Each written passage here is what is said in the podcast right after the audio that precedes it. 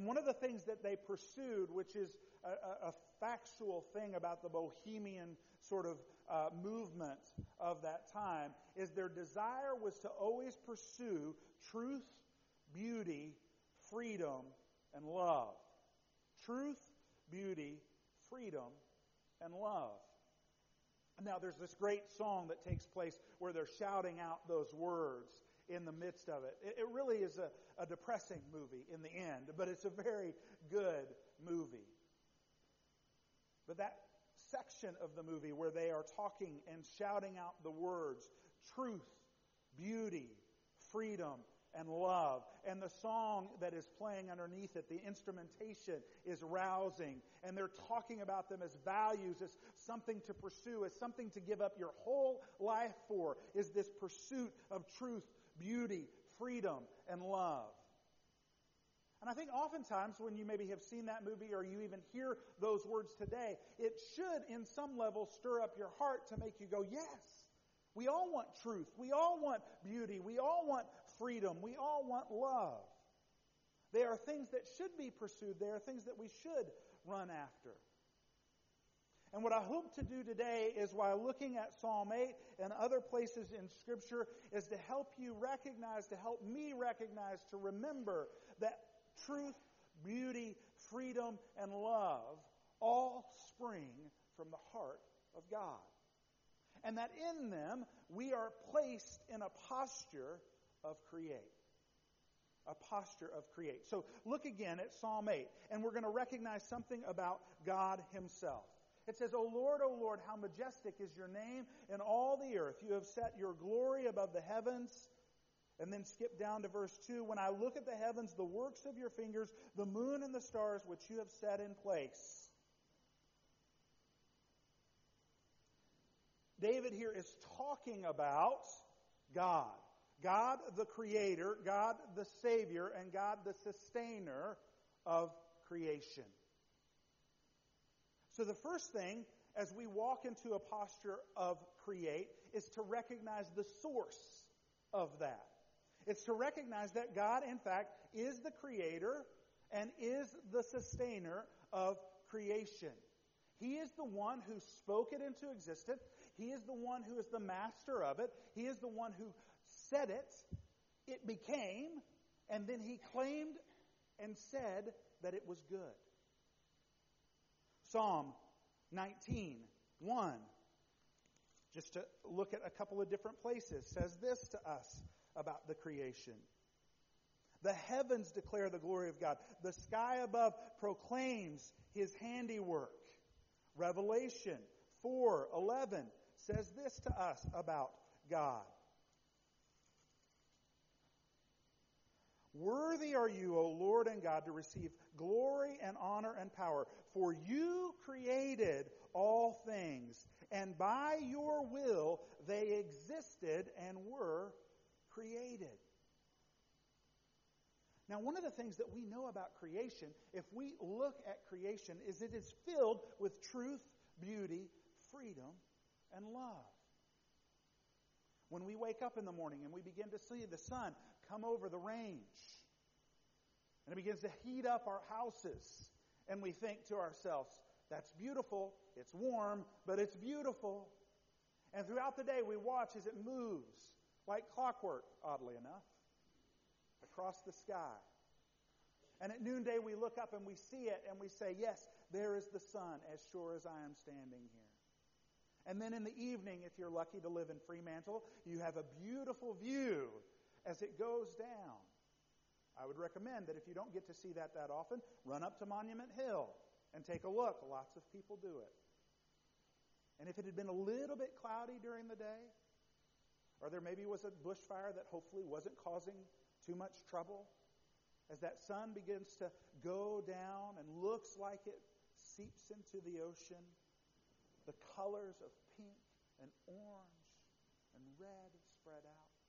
You can look behind you as it is going and see the moon coming up and see purple and blue. And you think, there's beauty, there's freedom, there's love. Something has to be true because tomorrow I know that I will wake up and it will be there, moving across. Whether you like water or not, whether you like the smell of the sea, you walk by the beach and you see it and you recognize the rhythm of the waves and it calls to your heart. And you gently begin to sway. And you lose sight of your children as they run fully clothed into the water. And you think, now I have to clean up all that sand. And then you think about the sand and how it's there, how when it's wet you can mold it and build sand castles with your children. And you can build things that will, yes, be washed away, but for a moment, for an instant, there's beauty. There was freedom. There was truth. There was love in the building of those things. One of the most exciting things that we've had happen to us while we've been here trying to transition and learn about Australia, in case you didn't know I'm not from here,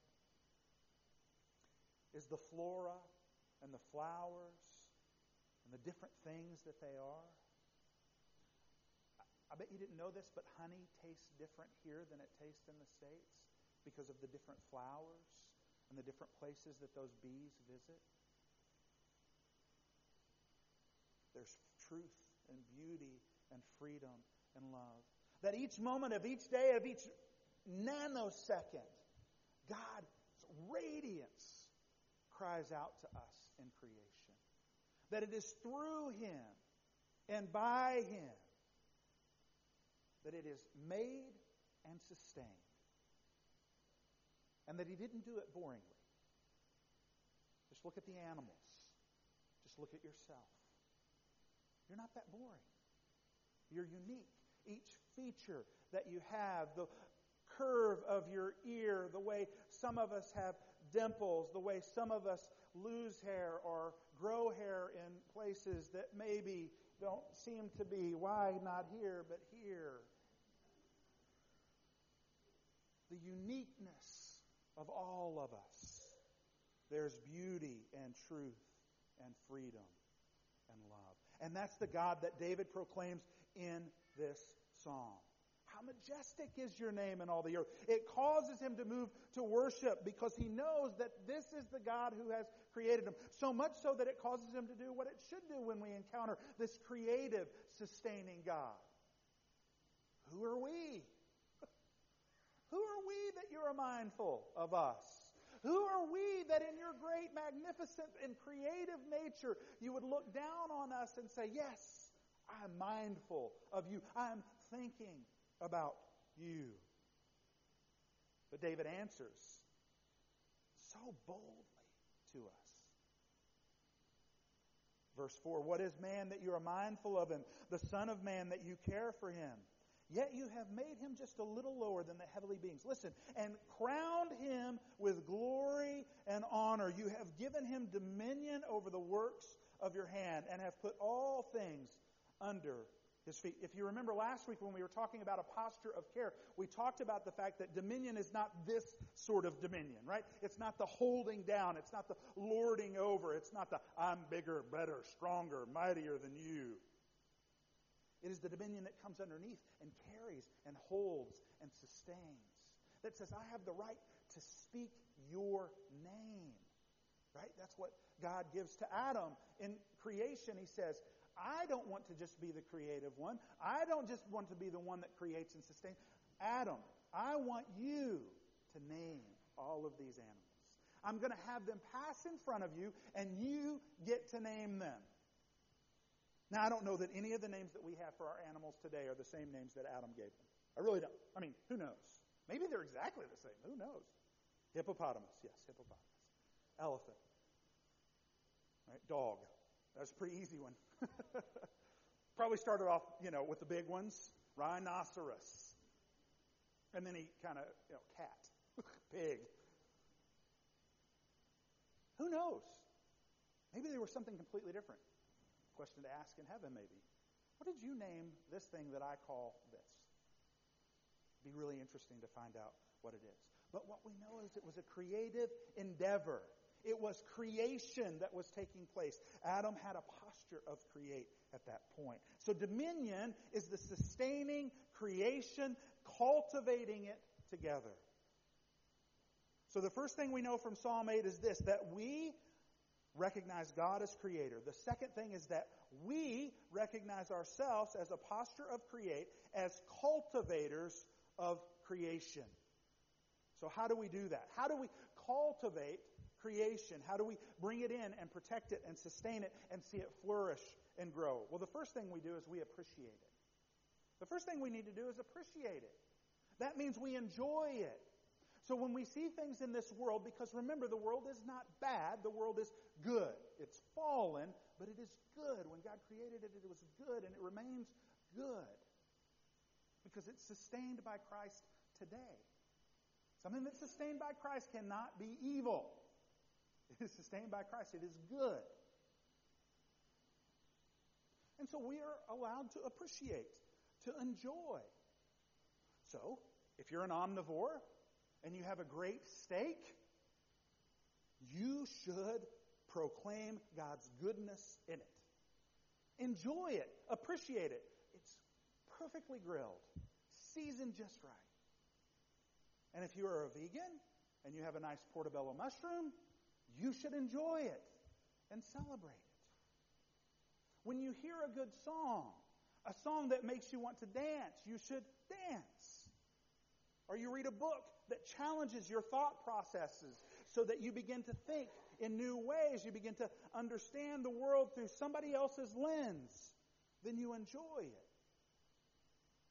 We need to stop looking for things that we should label as bad and begin to search out the things that are edifying and good. Why? Because we're cultivators of creation.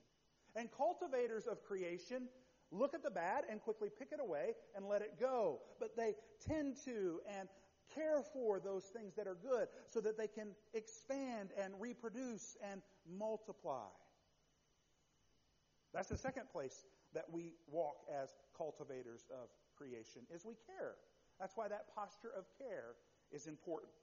As a matter of fact, if you'll recognize, if we're going to enjoy culture, we have to have a posture of for like we talked about two weeks ago. Always looking for the way that we can be for something, not against something. To cultivate culture, to cultivate creation, we must have a posture of caring, looking for it, watching after it, making sure that it doesn't go too far away, but allowing it to reach the boundaries so that we can expand and see God's glory and mercy and truth and beauty and freedom and love. So the second way is we care. The third way that we are cultivators of creation is that we create. That we create. Now, for some of us, that's an artistic sort of creating. That means we might paint a picture or we might sculpt something. We might write a song. We might write some prose or a book. And we have several people in our congregation, in our gathering, that can do those things. We're very blessed by Laura and by Brett over the Advent season while they wrote things out for us that we put in our worship folders that were challenging to us. We're very blessed to have Andy who's writing songs for us each week that are new, that are based on what we're talking about. We have other artists who paint and do other things. But it's not just in creating that. Some of us create systems, systems of efficiency that actually help us all live better. Can you believe that a spreadsheet is creative? It is. I've seen things done on spreadsheets I didn't know you could do. And the creativity that happens within that place is amazing. Some people are creative in the way that they challenge us. They do it by example or they do it by speech. They do it by how they reach out. They just find certain unique ways to do something within the community that maybe we thought, oh, that's so simple. Why didn't I think of that? It's creating something new. So we cultivate creation by creating. And then the last thing is, is all creation, all cultivation of creation really happens not in isolation. It has to happen in community. You see, because if we're in isolation, all by ourselves doing this creating, nobody gets to see it. Nobody gets to recognize it. Nobody gets to give glory to God which is ultimately what this is about. How do we give glory to God and enjoy Him? We do it within community. It's right that we gather together here at our houses as the body of Christ, as people who are seeking after Jesus, because we can encourage one another in our cultivation of creation. God's made us that way. He's put us that way. Abraham Kuyper says this about us being cultivators of creation. He says, as image bearers of God, man possesses the possibility both to create something beautiful and to be light in it. The world of sounds, the world of forms, the world of tense, the world of poetic ideas can have no other source than God. And it is our privilege as bearers of His image to have a perception of this beautiful world, artistically to reproduce it, and humanly to enjoy it. See, we are to get in the muck of the world because it's good and take the muck and make beauty, truth, love, and freedom within it. Now, you, you might say to yourself, now, Lee, that's all good and fine, but that sounds like a slippery slope to me.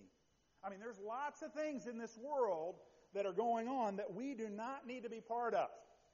There are lots of things that we do not need to be encountering, subjecting ourselves to. I hear you. John Calvin, theologian, pastor, writing about this very thing, says this Therefore, in reading profane authors, the admirable light of truth displayed in them should remind us that the human mind, however much fallen and perverted from its original integrity, is still adorned and invested with admirable gifts from the Creator.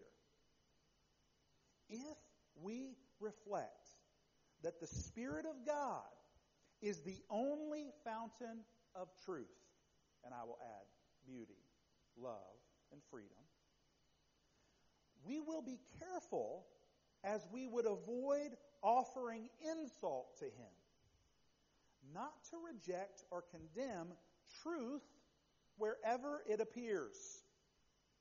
In despising the gifts, we insult the giver. 2 Corinthians, 2 Corinthians 10, 5 says this that we are to take every thought captive to the obedience of Christ. So, for those of us who are here who are followers of Christ, who have been captured by His love, truth, beauty, and freedom, we have every right to look over the whole scope of creation, everything that is being made, everything that is there, and we take every thought captive for Christ so that it is then submitted to Him. And when there is truth and beauty and love and freedom found, we can say, This is of God. Even if it appears that it doesn't come from anybody who knows a thing about who God is. It's a slippery slope, right? It's scary. The largest question that we must ask is Is it good? Does it bring us back to the original idea of what creation was and is? That in God we find all of our fulfillment, that He is our God and we are His people, that we are reconciled to Him. That in the original creation, in Eden, it was good. And it's still good today. And so if there is something out there that brings good, to the world. We as Christians should say yes. Maybe the best way to put it is this every one of us have a subjective truth that we live with. We all have experiences and stories and family relations and books that we have read and churches we have grown up in and schools that we have attended, and they all build within us a subjective truth. God stands above that. as the truth. The one who knows the universe. Why? Because he created it. And he holds all of it in his hand completely.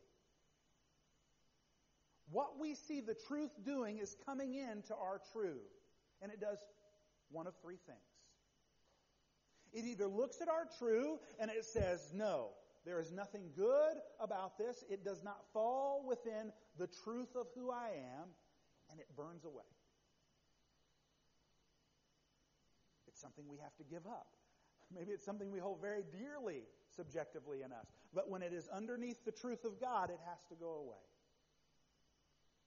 So, something that we all hold true that we never want to admit is that we are controllers of our own life. We are the captains of our own destiny. when it's submitted to the truth of God, who says, No, I'm the creator of your life. I know who you are better than you do, it has to go away. The second thing that when truth comes in does is it transforms things that are true within us, that hold a little bit of the truth, and it makes them different. It says, for instance, yes, you're right. You're not the master of your domain, so I need to do away with that, the destiny. But, but, I have crowned you with glory and put you dominion over all of creation. So you are gifted in having a posture of create. That transforms that. It says, yes, you're not the big dog, but you're a pretty big dog. then the third thing that truth does is when truth overcomes and sees our true and recognizes that something that subjectively is our true lines up perfectly with his truth. And believe it or not, it happens. Even in our, our broken and unwhole nature. The remnants of God, that's what Calvin's talking about there. Right? When he says they are still endured and invested with admirable gifts from the Creator. When it recognizes it, when God's truth recognizes it, it celebrates it. It says, yes, there in that true is my truth. I don't even need to transform it, it's already been done. That's the reason why in Acts 17, when Paul is speaking to these pantheistic people that believed in multiple gods, so many gods that they had a statue to an unknown God, just to make sure they hit everybody. When he is leading them to the truth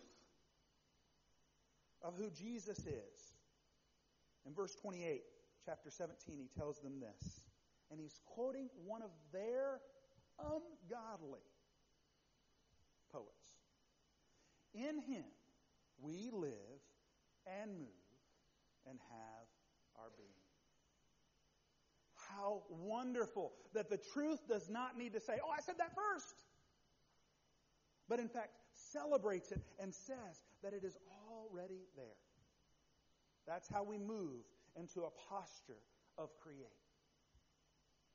Jerram Barrs is a professor and a pastor in the States.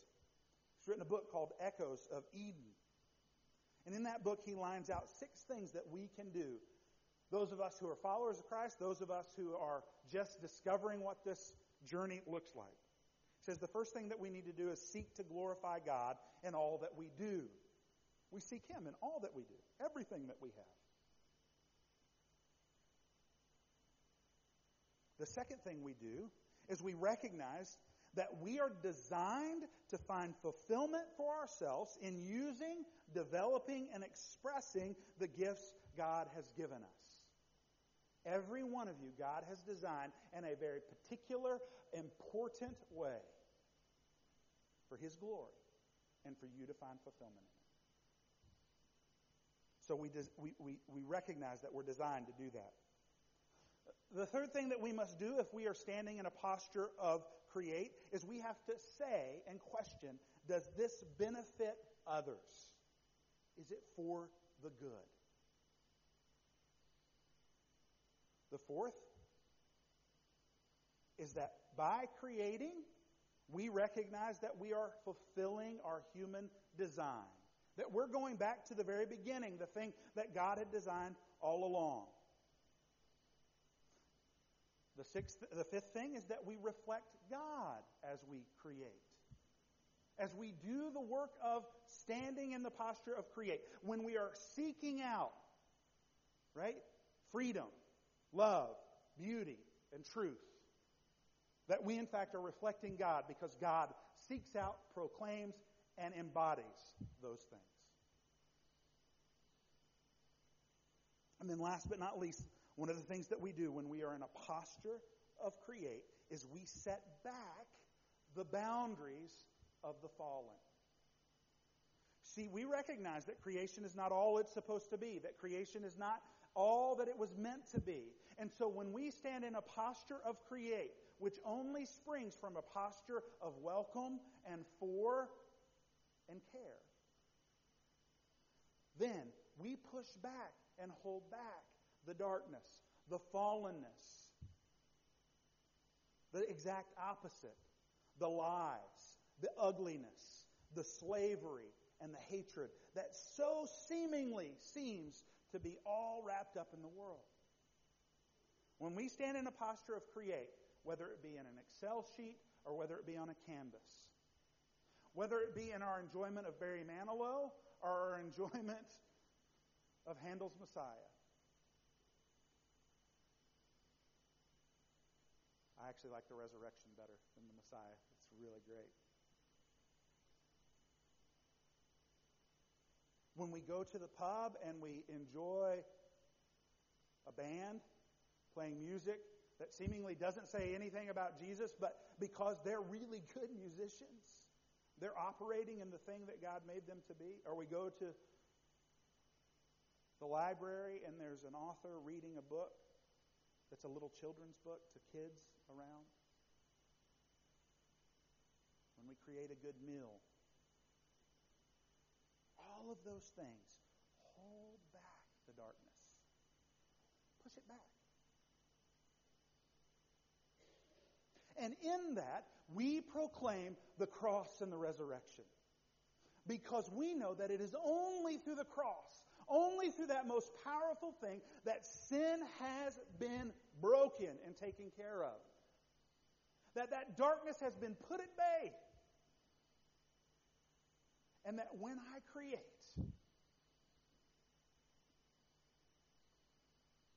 truth, beauty, love, and freedom break in. Break in. Oh, so powerfully, and bring glory to God. Let's pray. Jesus, let these be your words. If they are not your words, Father, burn them up, take them away. But if they are, we pray that they will grab deep into our hearts, that they will bear fruit to you, and that they will bring you glory. It's in Jesus' name we pray. Amen.